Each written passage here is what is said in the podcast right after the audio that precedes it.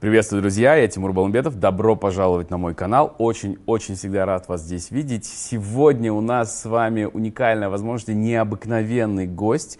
А, это такая удача. Просто когда я а, получил подтверждение того, что моя гостья все-таки придет на интервью, я, конечно, был невероятно рад, удивлен и рад, что у вас будет возможность сегодня с ней я могу сказать, пообщаться, послушать ее. У меня сегодня в гостях а, международно признанный спикер, автор, преподаватель, теоретик, психотерапевт, одна из первопроходцев в области работы с глубокими травмами и автор собственного метода. Более того, личный психоаналитик Майка Тайсона, невероятная Мерлин Мюррей. Мерлин, welcome. Thank you. I'm delighted to be here. It is so, so good to see you. Before we begin, let me just tell our viewers. Друзья, наше интервью сегодня будет на английском языке, но для вашего удобства мы подготовили субтитры. Просто в правом углу нажмите на кнопку CC и субтитры и включите их, чтобы понимать, о чем мы сегодня говорим. Надеюсь, что э, все легко получится и вы получите удовольствие от нашего разговора.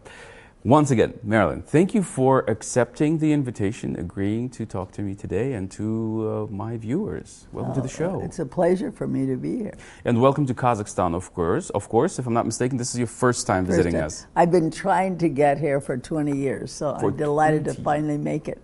Wow, wow. Well, yeah, welcome. I hope that, uh, I know that you're on a mission, but I hope that you will also get to see the city, maybe see the mountains, yes. uh, meet some Hopefully people. Hopefully to do that today, later today. And about the mission, uh, let me ask you, what brings you to Kazakhstan? Uh, uh I was brought here by uh, some close friends and colleagues uh, to do a presentation for people who have studied in my Murray method and, and especially to meet some new instructors that we have here that I haven't that I've been hearing about, but uh, I hadn't met yet. And so uh, I'm I'm here working, uh, but at the same time, I do have some other friends here that I'm enjoying seeing. Hmm, that's wonderful. If I'm not mistaken, you have been practicing for about for over 50 years? 40. 40, 40 years. 40 yes. years. Starting in 1981.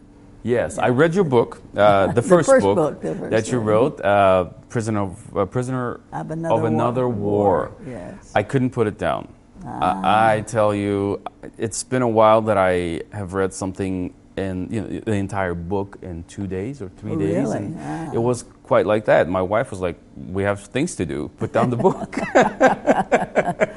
but I couldn't because it was so raw, honest painful, truthful, healing, restoring in so many different ways. And thank you so much for your uh, transparency and how fragile you were when you were describing what you went through. I think it has. It was difficult to write, definitely difficult. Cannot imagine. Reading it was like getting your skin peeled, but going through it and then trying to express it. Um, from what I gathered, it started for you with a very traumatic experience that you didn't even remember about. No. no that's how you came on this journey so many years ago. And now, years later, you're helping others, you've developed your own method. Uh, I, I want to ask, what is essentially the Murray method? and um, uh, it's difficult to describe in just a short sentence or two. Uh, it's what I call a guideline for living. Mm-hmm. Uh, it's uh, a basic theory on uh, how to understand why people do what they do.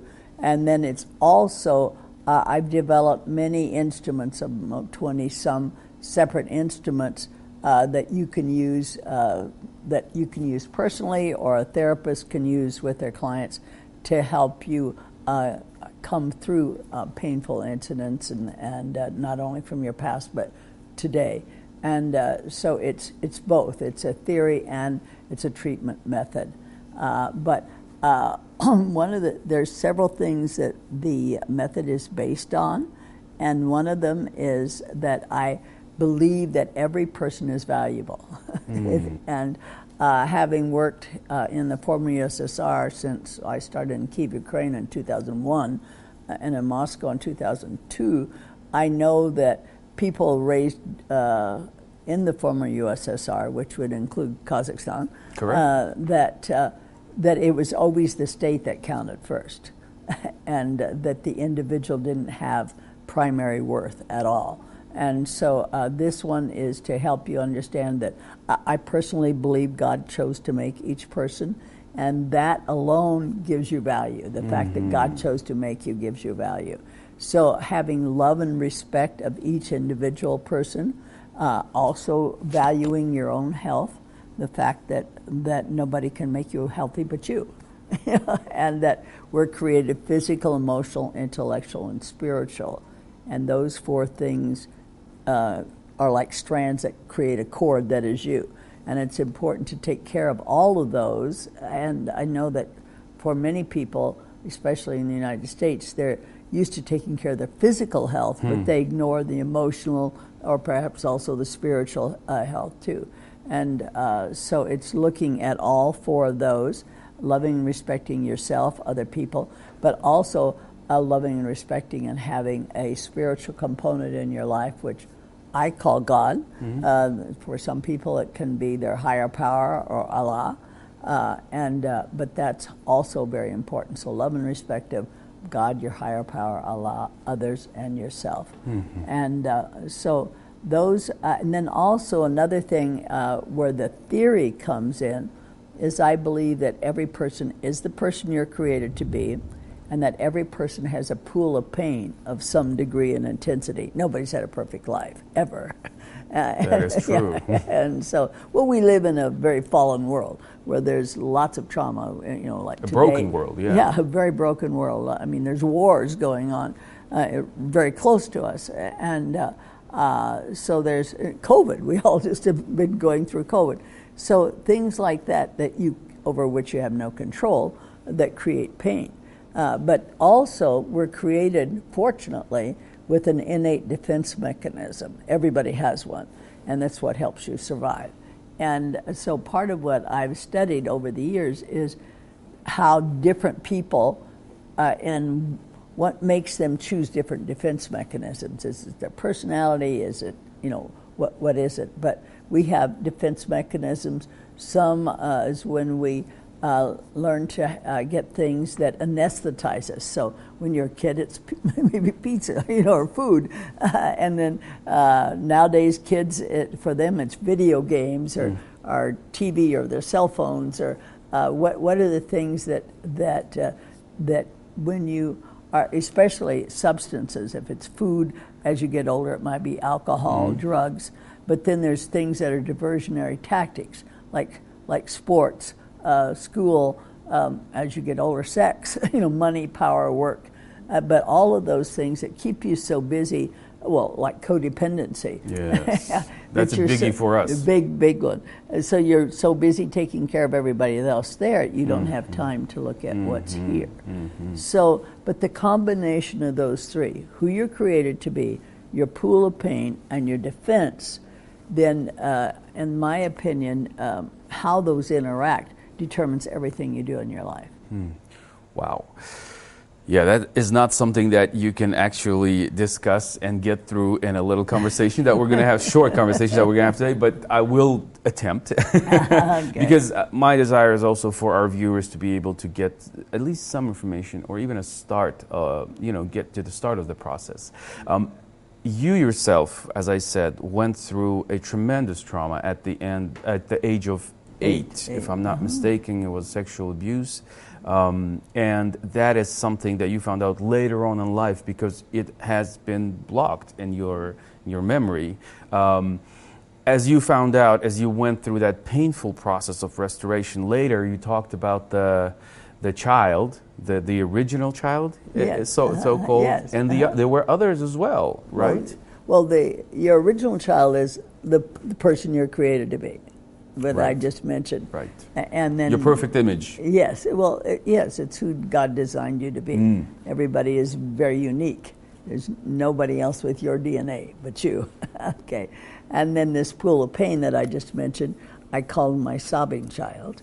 Uh, Sobbing child. Yes, uh, and uh, that the one that carries your pain, and then this defense mechanism is your controlling child, the one that controls and, and tries to defend and make sure that you you stay alive, that you survive, Mm-hmm. and how those interact if they are healthy, then we become what I call a healthy, balanced person. And the, the balance, balance, balance, so important. Uh, but then there are times when they interact in an unhealthy manner mm. and create aggression and passive aggression.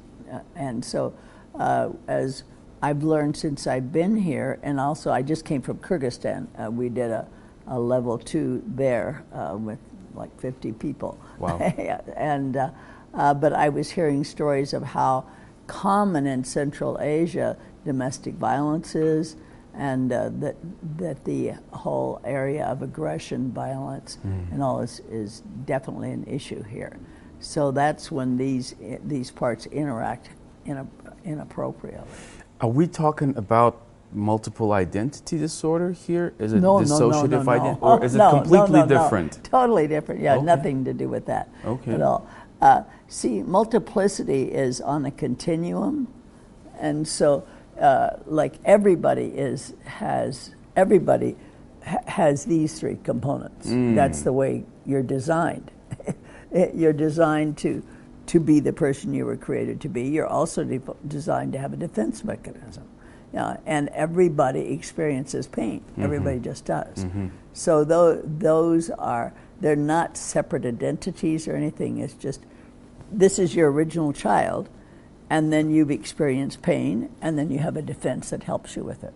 That's that's just very simple. But for people who have had extreme trauma, extreme trauma, how their defense, how their controlling child defends with that, then can, and that, that goes, that's way too complex for us to talk about here.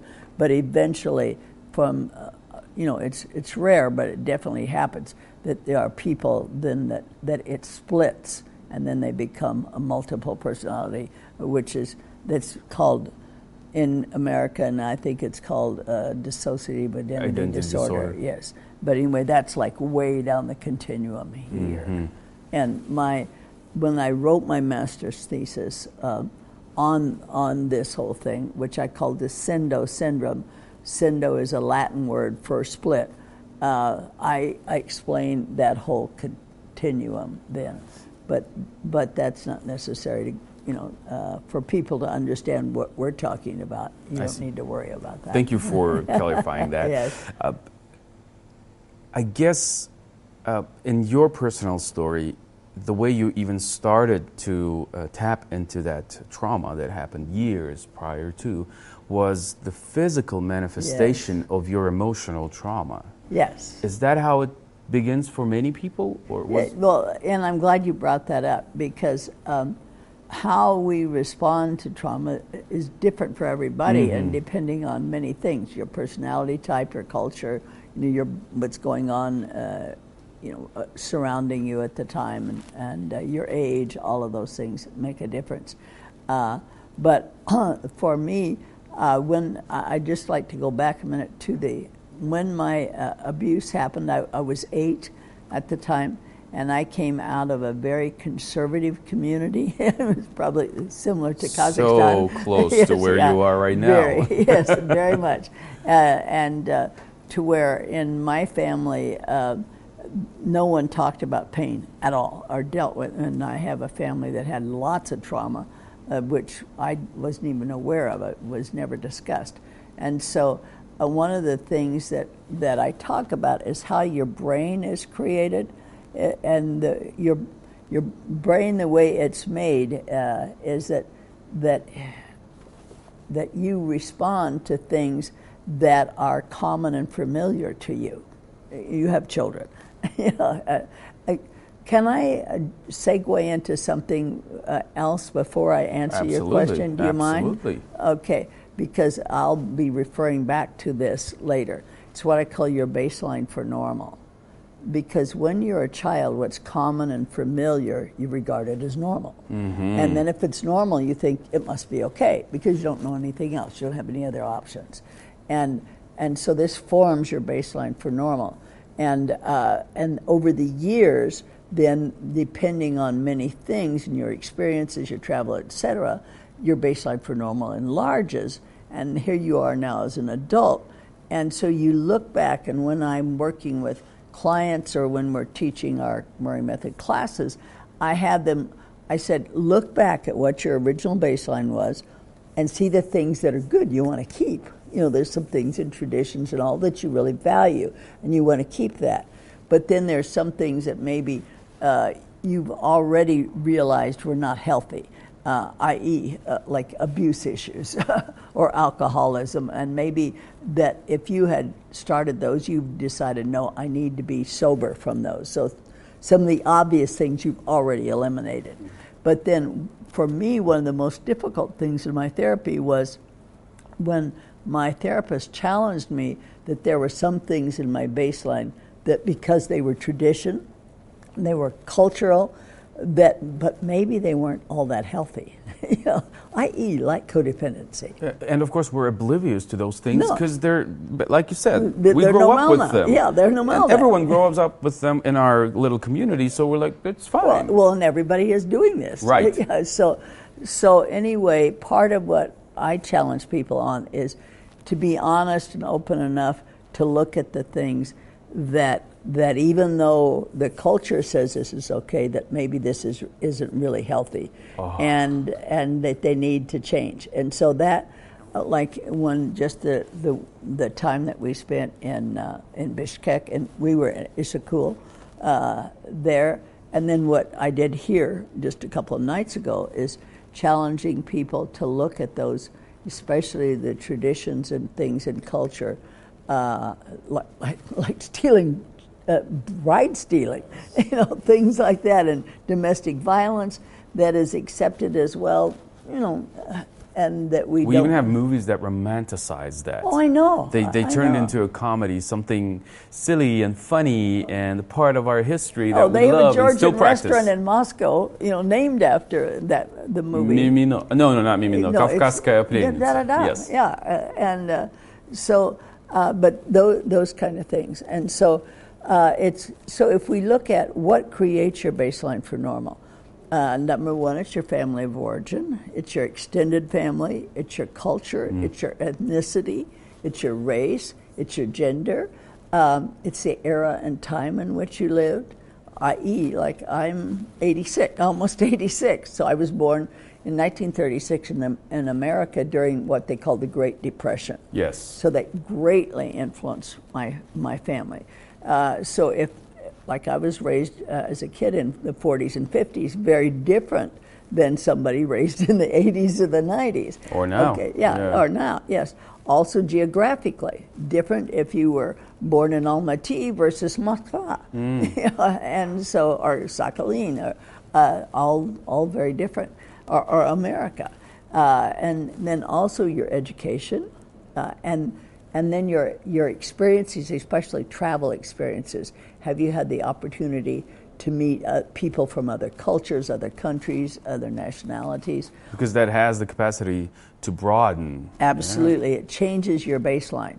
That you see, ah, uh, this is normal enough for other people. You know, you know that they their normal is different from mine, and uh, so uh, all of all of those things, your friends, and nowadays media. Oh my word! Just think. I mean, look at what you're doing, uh, and so. Uh, the media helps change people's baseline as In both directions. both directions good and yeah that's the whole point your Right. baseline can be good and bad Yes. and so uh, so consequently though what happens the way your brain works is that i.e if you're a child uh, and like for instance i was an only child and so uh, I had, and my parents were never abusive. They were very gentle with me. So I'd never, ever known violence, ever. And this was 1944, so it was pre TV. I'd never seen violence. You know, and so uh, I, the, uh, the worst violence I'd ever seen was a, uh, you know, a cowboy movie. So, you know, some- Oh, those good old days. yeah, you know, they're, they're having a barroom fight, you know, something like that. But uh, so I didn't know anything. And of course, sex was not ever mentioned in the whole country mm-hmm. in 1944, and mm-hmm. certainly not in my home. My mother was very conservative. So when that happened, there was no place in my baseline for normal in my brain to put that event. And so the way your brain is made, when there when there's not a it's like a little pocket or slot Right. to put it, you end up having to put it in a box and stick it in a corner over there someplace because it doesn't fit here Right. anywhere. But it- Unfamiliar. no, but it doesn't go away and it leaks out at times. Like, I don't have time here to go into, but I could list, oh, a half a dozen of, of things that were like triggers for me. When these certain things happened, it would be, I would get a reaction that I didn't know why I'm getting a reaction from it. And then also uh, for me, it triggered back then in 19 in, in the 40s. Uh, well, for a long time, worldwide, they have not understood what we call the mind-body connection. Yes. Yeah, of why a physical, pro- uh, an emotional problem can cause a physiological reaction, and they, they didn't understand that at all. So I started getting sick right away and having really violent nightmares, which my mother remembered really well. And asthma. Yeah, and asthma, yes. And uh, uh, anyway, uh, so with the, the nightmares and getting sick, you know, I was getting physiological reactions uh, to that, but but never knew the cause. And then as the years went by, uh, I I had was raised in Kansas, which is right in the middle of the state. Uh, but then I moved when I was 17, right out of high school, to Arizona, uh, to a town that uh, was was in the mountains and better uh, air for uh, asthma. And uh, I felt so much better. I never went back to Kansas, so I, I remained in, in Arizona. And uh, my family and all of, was raised there. Uh, but uh, but over the years, my physical health just kept getting worse and worse, and but had no idea why. you Yeah. know, and I went to many, many doctors, and they just said, "We can't figure out what's wrong with you. You just you have to learn to live with the pain." Oh, my goodness! Yeah, and it was really bad. And so, by the time I was 44, by then I was. Um, uh, business-wise, I had become very successful. I'd started and uh, uh, co-started a uh, an art gallery, and by the time I was in my late 30s, I was one of the best-known female art dealers in the United States. Very successful. Had a beautiful big home, and everybody that saw me thought, you know, that my life was perfect. She's got it all together. yeah, yeah. It looked it looked really good on the surface, and I kept this smile on my face. And uh, but I also was very active in my church. I played the piano three three services every Sunday. Had Bible studies in my home. You know, was doing. I uh, helped start a women's support group, one of the first in the country, and uh, so was doing many, many, many things for other people all the time. Kept yourself busy. Oh, very. Uh, uh, like I was getting three and four hours sleep a night Oh, my goodness. because I was working such long hours because I was running a multi-million dollar business, taking care of my family, doing all this ministry, and it was crazy. I look back on it now and go, "Oh my, I don't know how I survived." Uh, But I came to a point of really breaking point, uh, to where I was just getting suicidal because I couldn't get away from the pain. And fortunately, I had a friend uh, who referred me. And back then, people didn't go to therapy unless you were cra- literally You're psychotic. talking about end of the 70s, if I'm not mistaken. uh-huh, yeah, early the 80s. 70s. Uh-huh, yeah. yeah, and unless you were psychotic, you just didn't go to therapy. It's very familiar to what our society Is feels like about going to a counselor or a psychologist. Yes. Yeah. Uh, yes, I often the work that I've done here has been very deja vu Mm. because it's so yeah, it's so yeah, been there, done that. I do understand this. Well, and I was just like this, you know, when she suggested to go to therapy, I'm going like, no way, no way, no way, and uh, so nothing wrong with my mind. I'm just fine. like I'm running this big business and doing all this, nothing wrong.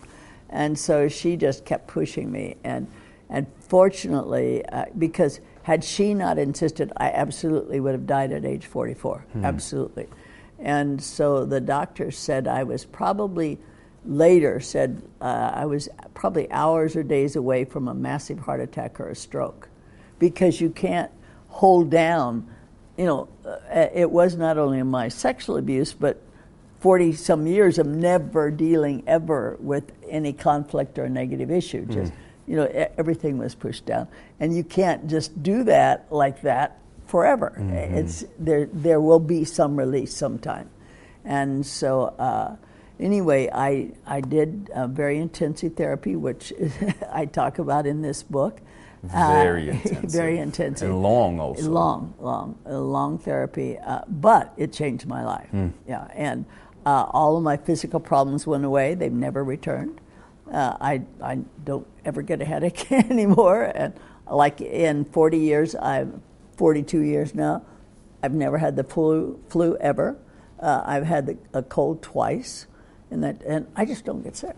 You know, and so uh, I mean, I'm a, I'm 86. Do I look 86? You do not look 86. I, I've been meaning to say that several times as you mention your age because, I mean, of course not. Yeah, you know, I You travel. travel the world, you teach yeah. others, you yes, help I travel the world. help others get I- healing. I, intend to be 105. I, I, I Amen think, to Yes, we're going to arrange a very big 105th birthday party, which you should come and film. I will do that gladly. Yeah, any, anyhow, uh, So yeah, back to my question. So it absolutely can manifest physically Exactly. when you go through such uh, yes. an emotional trauma. But does it only have to be that uh, no, heavy no, of a no, trauma? no, no, no, no. It can be uh, any time that you don't process. Uh, the way we're designed uh, is that when an incident happens, it's painful. If it co- it happens, if you can process the feelings, the emotions uh, at the time appropriately with somebody that is uh, empathetic and understanding and that can hear me share this, then it goes on out. It doesn't. But when when nobody is there, or I don't know how how to process, And it's all bottled emotions, up Yes, and it's all bottled up, and you're pushing it down. Then you, then you have a uh, you know then you have a reaction, and uh, many times it's physiological, uh, but other times then what happens to other people is they. They, you know, pour some alcohol, some drugs, some, uh, Anesthetize the yeah, uh, pain. yes, to anesthetize it. And I, I didn't do that. I did the diversionary tactics of, of work and taking care of other people. And but but other people use and it's like pouring water through a sieve. No matter how much you do, it's never never enough. But it's such an acceptable way for the society. Yeah. You're doing so much good. You're busy. You're successful. You have your family to, that you're taking care of. You have this ministry. You're helping other yeah, women. you get lots of pats on the back for, Absolutely. for doing the right And the society enables you to cope that way. Yeah, you're exactly. is so, so like us. Yeah. Oh my Yeah, goodness. d- That is- definitely. I have to ask you if someone, as we're speaking, um, feels like this is about them, this is something that they're going through, why do certain instances, situations make me so uncomfortable? Why do I get these flashes Yes. when I hear this? When someone The touches trigger, me it's a what we certain call a trigger, yeah. when someone touches me a certain way, rubs me Or the wrong way, says or, uh, something, or, or I'm in a tight some- space, or, or, they see even something on TV, or they see a movie That is so that, true. That, that sees something. Right, that right. It's not even, trigger- not even could be- happening in reality, but it triggers you. Triggers something What would they do? Where would they begin? Well, uh, I know that fortunately in Kazakhstan now and in many of your cities, you do have good therapists. And so I always say, please, please uh, be open to that. Also, they can read a book like mine, not only Prisoner of Another War, but I have a book called The Murray Method that I know now is available, and we'll we'll we'll have some information a little later on on. Uh, and then we have my Murray Method classes uh, which will give information on. But those are very helpful. Uh, they're all ways that are things that can help people at least get started on the path of healing. And one of the things that I do want to mention that I was asked uh, yesterday when I, someone else was interviewing me, they, they said, What would you say in just a couple of words that you feel going forward? Uh, and I said there's hope for healing now, and use the word hope. and uh, uh, in Russia, is that vera? Nadezhda. No, no, no. no vera is faith. Faith. Right, uh, faith. That's okay. correct. Uh, okay. Uh, but hope for healing is greater today than ever since the beginning of time. Hmm. See, for instance, had I been born in 1836 instead of 1936, I'd have died at age 44, or I wouldn't even live to be 44. And, uh, and just think, we're still all alive. We, COVID has happened. It didn't completely wipe out the world. Where in the Thank past, God. Yeah. yes, but in the past it could have. It could So, have. yeah, Absolutely And so have. we have things. Uh, you know, we we have things like, uh, uh, my word, look at you, that you're you're broadcasting throughout the world, and you can share a, a message of hope and healing that had never happened Hmm. before.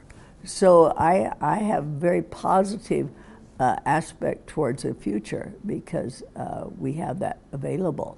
And the fact that here in Kazakhstan, I mean, like I said, it's, it's maybe 40 years behind what happened there, but the fact that we have uh, here in Kazakhstan people like you and, and like uh, Maxime and, and different ones who are, are bringing hope and healing uh, to many populations now that never would have had it in the past. So that's great.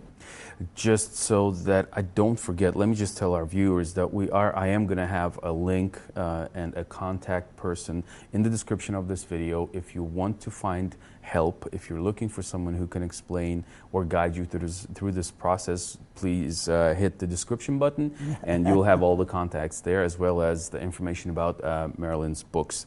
Uh, like we said before, uh, some people are afraid to look for help because you said they feel like they're sick. They're it's a it's a weakness. It's it's considered a well, weakness. it doesn't go in their baseline. Absolutely. and one of the famous clients that you had, who is absolutely from that type of a background, is of course Mike Tyson. You've met him a long time ago. Yeah. Uh, he even uh, traveled to see you in Russia. Yeah, for two, stayed two weeks with me in yeah, Moscow. I read about Moscow that. was never the same after Mike was there. and he called you mom. yes, calls me mom. calls you mom. It's amazing for you because you know his his public persona is um, is drawn, is created in a way that you feel like this person doesn't is not really affectionate. He's not uh, he, in touch with his feelings. He is so aggressive and all that. But you mentioned to actually break through the walls that he obviously had. How did that uh, friendship happen? Well, uh, Mike came uh, was uh, was referred to me um, many years ago. In fact, I was trying to think. It was in the uh, in the late '90s, um, and uh, uh, and he was had been in prison, and uh, uh, they uh, demanded that he uh, seek counseling regarding anger management. And I don't know whether you remember from my uh, my book that you had read that I used to work in a prison, and not only in the prison, but with sex offenders. sex offenders. Yes, I worked with uh, rapists and child molesters. At the time, that was in the early 80s, I was told I was the first person who was a, a rape victim to work as a therapist with convicted sex offenders. And so I did that uh, part time pro bono. I didn't get paid for it uh, for eight years. And so I wasn't afraid of big, scary men. and so Big, scary, angry men. Man, yes. Yeah. And so, uh, anyway, um, in Mike's book called The Undisputed Truth, and also that documentary uh, called The Knockout, you know, Yeah, I watched that. Yes, uh, uh, he uh, he talked uh, talks a lot in his book about you know our relationship, and so at first, as he said, he thought I was just this sort of old lady, the old white lady that he could easily manipulate, and uh, And scare off, maybe? yes, and so, uh, but it turned out we ended up with a, a very um, impacting, uh, helpful, um, therapeutic relationship for quite a long time, and uh, but we worked on his baseline for normal, and I use that term. He he talks about it in his book, uh, and the fact that his baseline for normal was he wasn't sure who his father was, was never around. His mother was loved him, but she was very alcoholic, and when she would get drunk, she would be really violent and really hard on him. And so he knew violence, he knew alcoholism, and he said that she would, uh, especially on weekends, go out and, and be drinking and get some man who would come home with her. They'd have sex. He said sometimes they, he was, you know, even observing that, and then the man would almost always beat her up.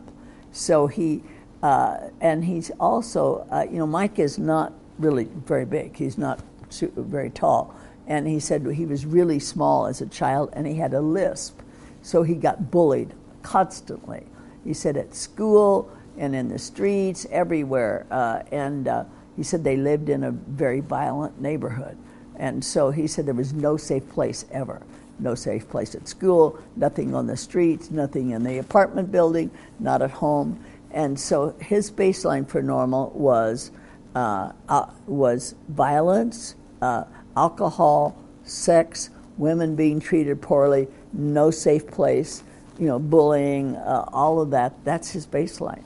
And his image of a man. Yes, and yes. what a man should yeah, be. Yeah, was yeah, and so consequently, he said that, and what we we worked on was the fact that he said I always wanted a home that was safe, and he said I wanted to have a wife and children, and you know, be able to have, a, a quote what would be a healthy normal life, and he said eventually, he was able to do that after he became champion, had money, all that he met a very lovely woman. I know her well. Uh, her name is Monica Turner, and she's a doctor. Mm. And they had uh, s- several children.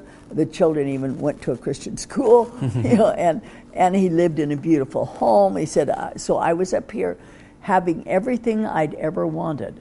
But he said, What would happen in the middle of the night? Some nights I'd wake up and think, But I don't belong here. This doesn't feel normal. And so he said, I'd sneak out, get in my car, drive down to where there was a bar, you know, drink, get drunk, get in a fight, beat somebody up, pick up some woman, have sex with her, and that was normal. But he said, as soon as I would, then I would feel terrible about it. I feel really guilty, feel really bad, go back up, try to build this up again. But what we did when he was sharing this, we charted his whole life, and his whole life had been that. He'd get up here, get where, where he really wanted, but it wasn't his baseline for normal. And he'd sabotage himself and go back down. And so, what we did, we worked on trying to keep him up here long enough to have this be his new baseline for normal. And so that's what we worked on a lot. And Wow. so when I started then to Russia, I said, you know, I can't be your therapist anymore because I'm living, you know, most of the time in Russia. I, I for the first 11 years, uh, I basically lived in Russia and visited the states. I was there January, February, May, June, July, September, October, and uh, so um, he's and so he said to me, he said, you know, I can get plenty other therapists, but he said I really need a mom. Uh, His mother uh, died uh, when he was 16. 16, I read, yeah. Yeah, and uh, his sister uh, died when he uh, of alcoholism when he was 23, uh, I believe, or 24, and so um, I, I said, and so we ended up with that kind of relationship, and so. Uh, while as long as he, he lived in the same city I did in the States, so when I was there, I saw him a lot. Uh, but then eventually I was, you know, spending more time here, and then he eventually moved and uh, uh, moved out of state. And so uh, over the years, in these past years, I haven't seen him as much. He calls me, and we, we Zoom call, that kind of thing. Uh, but uh, that that was was very interesting on on the how the baseline for normal uh, impacted his life. And that is, as you are, you know, I'm getting shivers as you were talking about this because this is a reality for so many But Kazakh men yes. because they they don't know that what they're living is not normal, is not healthy because it's, not always healthy. been like that. Yeah, it, it's it's normal for them, but keep remembering, just because something is quote normal does not make it healthy. We have to keep remembering that. Big that letters. We tend to use the word normal as being okay, and it's not. So it's understanding that just because it's tradition, it's normal. You know, this is what we, our culture says. uh, You know, is okay because we've done it for centuries. Does not make it okay.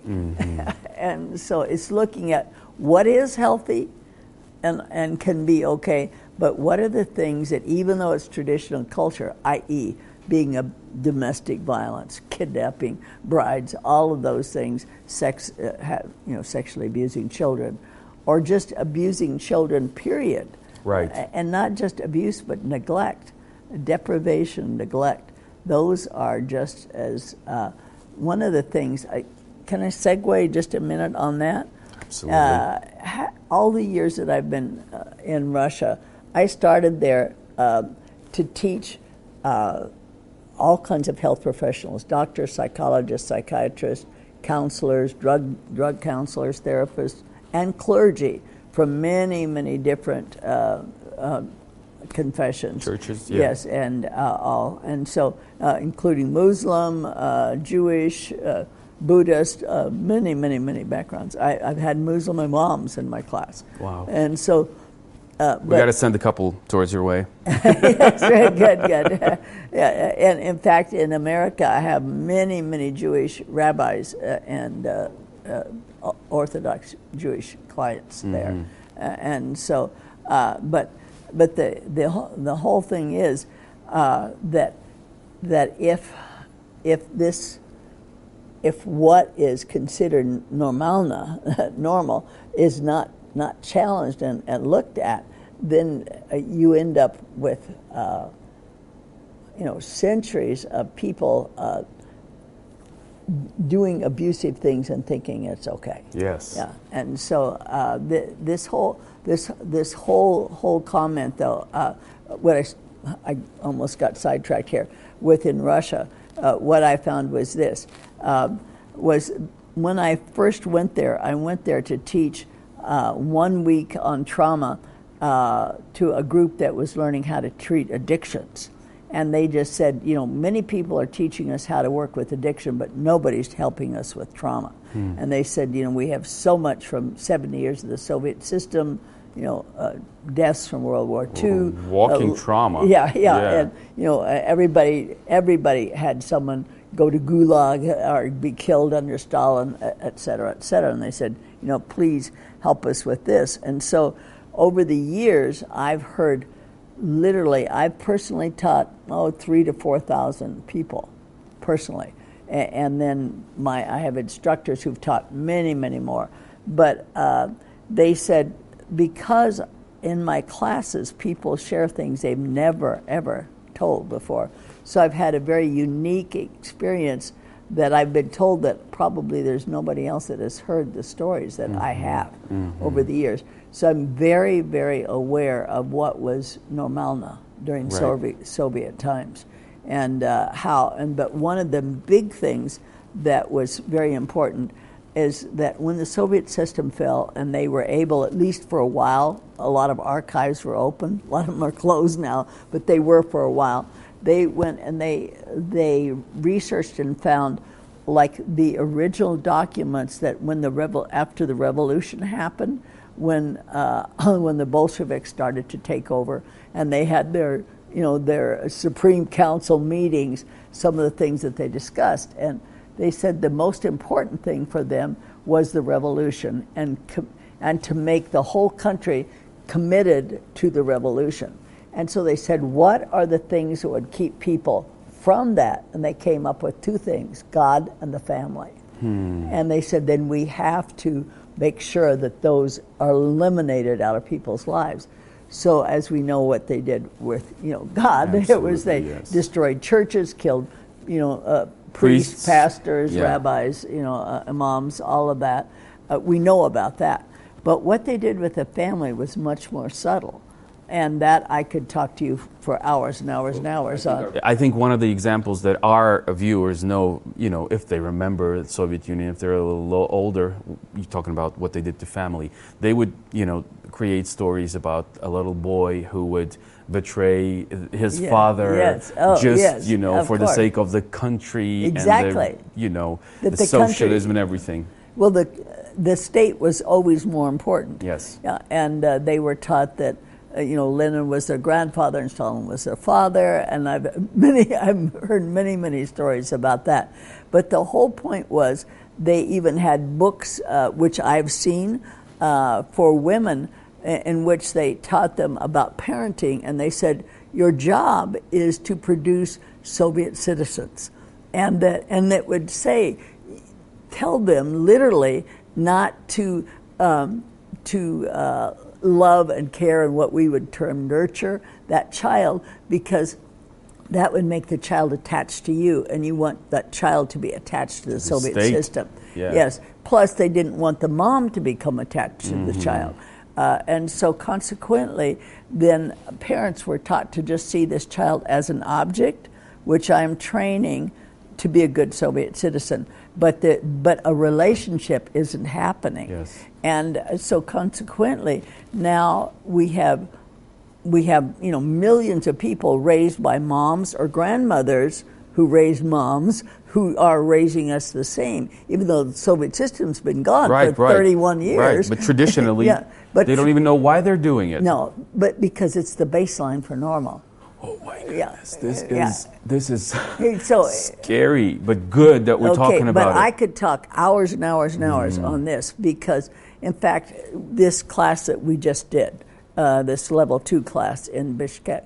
Um, one of the instruments I do is what I call a, a, tape, the tapes. It's the tapes that you hear playing consciously and unconsciously in your mind. Uh, that, like, for instance, uh, the culture that I was raised in, what will other people think? Right. Whoa, image, that's, image, that's image. Ours. Yeah. No, that, I'm sorry, that's not American. That's ours. yeah. Uh, image, image, image. You know, you have to make sure that yes. that you don't do anything that will bring shame to the family. Mm-hmm. Huge, huge. Also, for me, I was raised that that God uh, is always first, others people second, and you is always last. It's Yah is the last letter in the alphabet. Mm-hmm. You know, which, uh, which they were taught also yeah. during the Soviet system. So those are the tapes that continue to play, even though now you're trying to do things differently. But at an unconscious level, that still plays. And so part of what we do is literally where we know now how the brain works about how to shut off an old tape, but it has to be replaced with a new one. And so what we always do is ask, okay, if if you were, as an adult, a child came to you playing this tape, we have the answers for other people, you know, but not necessarily for ourselves. Mm-hmm. So if you had God and you as healthy parents with this child, what would you say to this child? you know, and how would you redo that tape? Right. So, but but when we did that tape exercise, invariably, uh, especially with in all the countries of the former USSR, I've had students from all of the, the countries, and uh, that the ones about mom not being there and absent mom, not not just absent dad. The absent dad was pretty obvious, you know, yes. because uh, oftentimes alcoholic. That was our base for normal. Yeah, it was alcoholic and all, mm-hmm. and etc. But most people haven't realized how much the lack of a healthy uh, relationship with a mom uh, was so powerful, and it, it just it comes up uh, over and over and over. And so uh, I think to for for people today, young people like you, you have children. How old are your children? He's only 10 months old. 10 months old, okay. Uh, but to have healthy moms and dads of knowing what it's like to have a relationship, uh, you know, uh, with with your spouse, relationship with your child, how to have a relationship with yourself, you know, and to uh, to with God in your life. And uh, one of the and I'm segueing a little bit, but um, the English word you speak English so well for nurture. Okay, and and there is not a word in Russian for nurture they use vaspitanya, yes. which means basically to, to educate, to raise up, to train. Because we're all just raising soldiers. Yeah, yeah. It's, it's like a, a grapevine that, that you have to trim and train. Mm-hmm. Okay, but uh, I had been in Russia maybe 10 years before I didn't know that the word for nurture didn't exist. So while you're speaking, even your translator is saying. Vaspitanya. Yeah, and it wasn't until one of my I had a new translator, and she stopped me and she said, we don't have a word for that. And I went, really? I've been here 10 years. May I ask you to explain in your own words for our viewers what nurture, nurturing is, yeah, well, as you understand it? Know, what we did in this last class, uh, one of the students uh, may, did a whiteboard and I think put like six or eight words to define uh, what we would say is nurture. Uh, nurture is a loving relationship. Hmm. Uh, so there's a relationship, and so it's it's uh, it goes beyond just love. It it also contains vaspatanya. So it's like Vaspatanya, but done with love mm-hmm. and done in a way that you're it's not just this is an object that you're training. Or not only caring, right? yeah. It's not only caring No, no, for your it's child. yeah, yeah, it's it's you're you're helping a child learn how to to grow to function in the world, but it's done with love. It's done with love and tenderness and gentleness and caring. And presence. Yes, and and and yeah, because you have to have a relationship. There- There's attention uh, with that, all of those things, and so. Uh, we were just teaching them a new word. And thank you for that. Yeah. And it's a it's a biggie. it's a very important. Well, one. it's very interesting because uh, what happened, I started um when I was in Krasnodar, oh man, a long time ago, uh, maybe 15, 18 years ago. One of the uh, class members was a young man, and he came and he said, I think you'd find this interesting. He brought me an old Soviet dictionary, and it was a military dictionary. And he said, Look at this. And he showed me the word for compassion was, cow- the definition was cowardice. The word for negotiation uh, or compromise was weakness. And so, anyway, I got really interested in that. So I started trying to find, going to bookstores, their old section, and buying old dictionaries. I think I have seven or eight now. And so I started a dictionary project, and I had several of my Russian friends spend time. I gave them this long list of names mother, father, family, God, you know, nurture, you know, all of these kind of compassion. And they went through those dictionaries. And, and we, we have a chart, and it shows that during Soviet times, especially in the 20s and 30s and all, those were just absent. Mother hmm. was Mat, a river in Russia. Literally. A- And then they finally, in Gorbachev's time, started to come back into. But it, so the whole thing, what was missing, is as important as what was done that was obviously abusive. Hmm.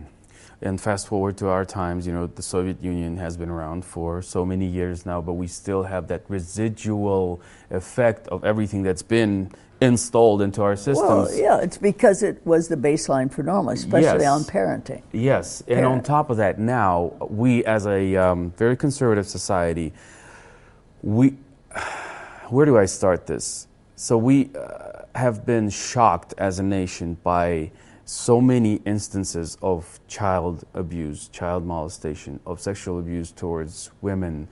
Uh, it, it's, it happens. The, the news that we hear makes it happen. Makes it makes it seem like it happens every day. Because weekly we hear horrible, horrible reports about that. And, it- think of how many you don't hear. Exactly. How many are covered up in our culture where you're not supposed to talk about those things, which is familiar to you from Oh, yes. your background. You are not supposed to talk about how your husband hits you, beats you. You're not to, supposed to talk about how your mother in law abuses you and treats you as a slave. You are just supposed to serve your family. That's what you were created for. That is your only worth as a woman and bringing um, children into this world world. Because we've made our women responsible to raise the nation, uh, to you know make Kazakhs a huge, vast nation in this world, and we have completely destroyed, erased the, the value, the worth of a woman in our society in so many instances. I'm not going to say everyone and everywhere, but that is something that we're dealing with. And my question, my fear, my hope is we're go- that, that we are going to start on the journey of restoring, going back to healthy. But how do we do that when the society says no? You don't deal with that. You don't talk about that.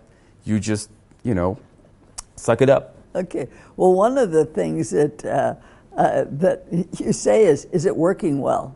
Of course not. Yeah. We have so many well. young women that are married with children that are suicidal. Oh yeah. Because you cannot handle it. You can't live no, like that. no. You weren't created for this type of life. No, yeah, and so I think it's a lot of times people don't change till they hurt bad enough they have to change. Hmm. And so I hope that Kazakhstan is getting to the point where they realize that the way we've been working, our baseline for normal, really isn't working well. Mm-hmm. It's if you, I mean, Kazakhstan is one of the largest countries in the world. it really yeah, the, is. the territory, yes. Yeah, I mean, literally. Not the population, yeah, but literally. yeah. Yes. Yeah. And you have right now, in fact, I get almost tearful thinking about it. You have an opportunity, a very unique opportunity in time, I think, that God is putting you all as a country in a place to really be a great positive influence in the world if you choose to do so. Uh, and so I, I, I'm, I'm excited to be here and to know that there are people like you and others that I've met here that are recognizing that uh, you know we have that opportunity, but we, we've got some problems that we need to correct. And so uh, that's to me the very first thing you have to do is recognize I've got a problem. and and so and I think what you are doing is amazing in the fact that through your blog and your your videos is that you are uh, it's like where I was back in the early 80s it was like I was shaking the cage and saying hey everybody this stuff We- goes we've got a problem. yeah yeah this is really happening Yes. uh, but also one of the things that I found was uh, is that you don't rattle the cage unless you can say, okay, here's the problem, but you also have to say, here's an answer. Because to me, it's unethical to rattle the cage and tell everybody, oh, all this garbage is happening. Without a solution. but without solution. Yeah. But the wonderful thing is that what we can say today is we do know solutions. And, and I know solutions that, that I did 40 years ago in the States. I know solutions that I've been working on in Russia, uh, you know, in the other countries, of the former USSR, for 20 years. And I know thousands of people and families there that have changed in the midst of a lot of protest from the culture that says, no, you need to stay this way. Uh, that, that I can tell you many, many, many, many people uh, who, whose lives have changed, their families have changed, everything. Uh, and, but over a great protest. Uh, there's one of the, Oh, yeah. yeah, one of the things that we do is that uh, in in our level two class that we just did in in Bishkek is I have them. We do uh, put big wallpaper on the wall, and we put the positives and the negatives of staying a victim, the positive and negatives negatives of being a victimizer, positive and negatives of being codependent, the positive of being a healthy, balanced person, but the price you have to pay to be that. And the thing is, the price you pay will be lots of times a loss of relationships because Separation, yeah. family members will say, you know, how dare you change this? This has been our culture for centuries. We have to continue this. I literally just watched that happen. Yeah. In a friend's family. Just Yeah, watched that happen. and so they realize that they pay a, a heavy price, and it's very painful. And it's what I call it gets worse before it gets better. Mm-hmm. You know, but it does get better if you can allow. You know, and this is where to me God comes in. That you have to realize that you're not alone. That God is here with you. He wants you to be healthy. You were created to be healthy. You know, a- and that then you can come out. And I know for me, had I not changed, I would have absolutely died at age 44. I would have had the biggest funeral our town had ever had. they would have been standing up saying, What a wonderful self sacrificing person I was. Mm-hmm. You know, and that I never said no to anybody, always had an open door. And isn't it a shame God took her home so early? You know, but within a year, people wouldn't have remembered I existed. that is also true. But because I was willing to, to in, you know, uh, experience lots of, I had, as you know from my book, a lot of negative reans- reaction. It was a battle. Yeah, it was a very, and back then we didn't have other books or other thing. Mm-hmm. I was kind of, I was a pioneer in it. Uh, but, you know, now I have healthy children, healthy grandchildren, healthy. I have seven great grandchildren, you know, and and I look at them with, I get tearful because I know they they would not exist had I not changed. And because my grandchildren, because my daughters were 18 and 21 when I did my therapy. And I apologized profusely to them and said if I had to do it over again, I would have done this, I would have done that. And I said, please do it differently with your children. And they did. And so my grandchildren then were raised healthy. So the people they married then were different than they than the who they would have married before. And so my great grandchildren would not exist had I not changed. So I can assure everybody that it is absolutely worth whatever pain and whatever flack you get uh, from people about it because of the legacy that you will leave. And, and you, I, I think also you, you're going to physically live longer and certainly enjoy. You're a great example of that. and enjoy life. You know, that doesn't mean that garbage still doesn't happen. Mm-hmm. Like I just, I went through cancer recently.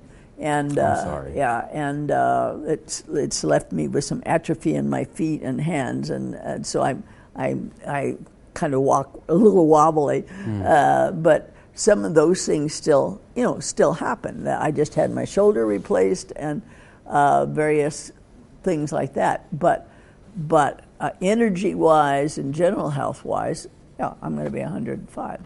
and the clarity of mind and just how vibrant your spirit is Well, is thank you. unbelievable. And I think that was totally worth it. Well, and also one of the things that I didn't mention um, too is um, that I always say God can take a bad thing and make a good thing come from it, always. And um, I, I forgot to mention that one of the reasons people always ask, oh, "Why did you?"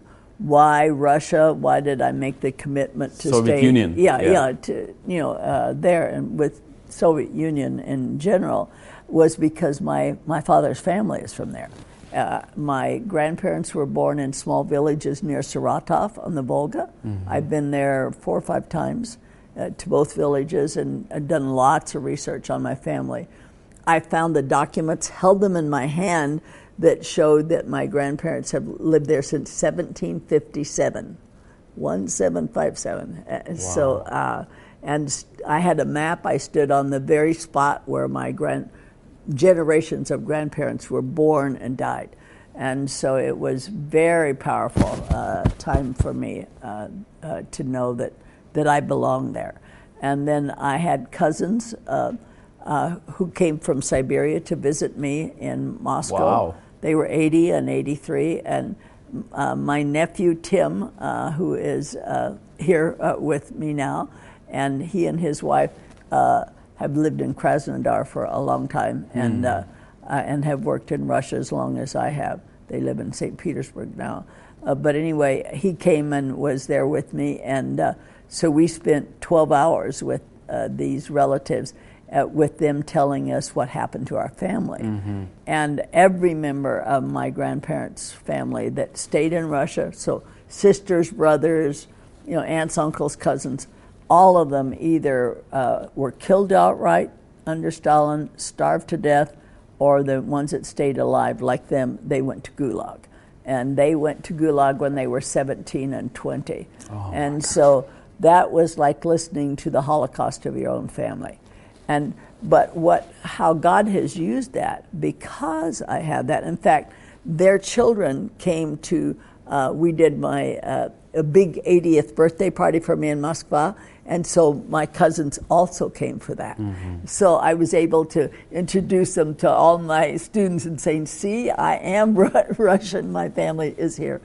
Uh, but uh, because I have that kind of background, then and when I when I start every class here, I always say "Я из Америки, но наполовину русская," Yeah, and and I tell them about my family, and no one ever in 20 years has ever said you wouldn't understand to me, and. Um, I get careful when I talk about it because uh, Russian typically are very suspicious, and I imagine Kazakhs are too. Uh, and so, um, and they don't trust anybody, especially from the West or from America. But because I can say, you know, I am half Russian. This is what my family endured. uh, I'm, I've been accepted there, and no one has ever, ever given me a bad time. Hmm. And so that's been, uh, and it's interesting when I'm on the street, I get stopped three or four times a day, people thinking I'm Russian. Ah. Yeah, and uh, so, directions. yeah, yeah, yeah. And so, uh, but it makes me really deeply grieve uh, with this situation that's happening with Ukraine right now. Oh, yes. Yeah, and uh, the fact that uh, because, see, I have been in, I've been living, uh, you know, like I said, uh, regularly in Russia since 2002 up until 2018. And then when COVID happened, of course, I missed those two years. And so this year, I was ready to go back. I, I had my schedule already done, I had my visa ready to go when the war hit. And uh, so then I was strongly advised not to be there. And so I was just brokenhearted uh, about not being able to go. And I had planned to come to Kazakhstan uh, with uh, Roman Popov. Uh, and uh, so, anyway, uh, Roman said to me, Well, you know, if we can't go to Russia, at least we can go to Kazakhstan and Kyrgyzstan. Thank you for doing that. Thank you for doing that. We really appreciate that, and I know and I hope that this is only the beginning, and we will see you more often. Before we go, because we are running out of time, and I know you got other plans as well, I just wanted to ask uh, for practical advice because you teach on uh, codependency a lot. Yes. That is a theme for us here. You know, codependency with your spouse, your husband, your children, your mother-in-law, your your society, uh, your abusers, basically. What are some pra- practical steps uh, Okay. if a person wants to break? Okay, I'm glad you said that. Uh, first, what I want to say is my definition of that. Codependency is when I do something for somebody else that they should be doing and could be- yes, and could are capable of doing for themselves. Okay, number two, when I do something for somebody else that enables them to stay dysfunctional hmm. or enables them to stay an addict. And underline the word enable. I'm an enabler. Okay, and then number three, when I do something for somebody else, I'm so busy taking care of them, I'm ignoring my own health. See, and I did all three of those. So if you, anybody that's listening, is doing those three things, then they've got a big problem. and keep knowing that when you do those things for somebody else, you don't help them. That's the whole point. You're Please not, repeat that again. Yeah. That is so important. Yeah. when you're doing these things for other people that they should be doing for themselves and are capable of, you enable them to stay dysfunctional. You you keep them uh, dependent children, and uh, and see if we go back. I'm going to go back just a minute to the Soviet system. See the Soviet system. I remember. Uh, like in one of my first classes, a doctor stood up, big guy, and he said the Soviet system deliberately kept us as dependent children.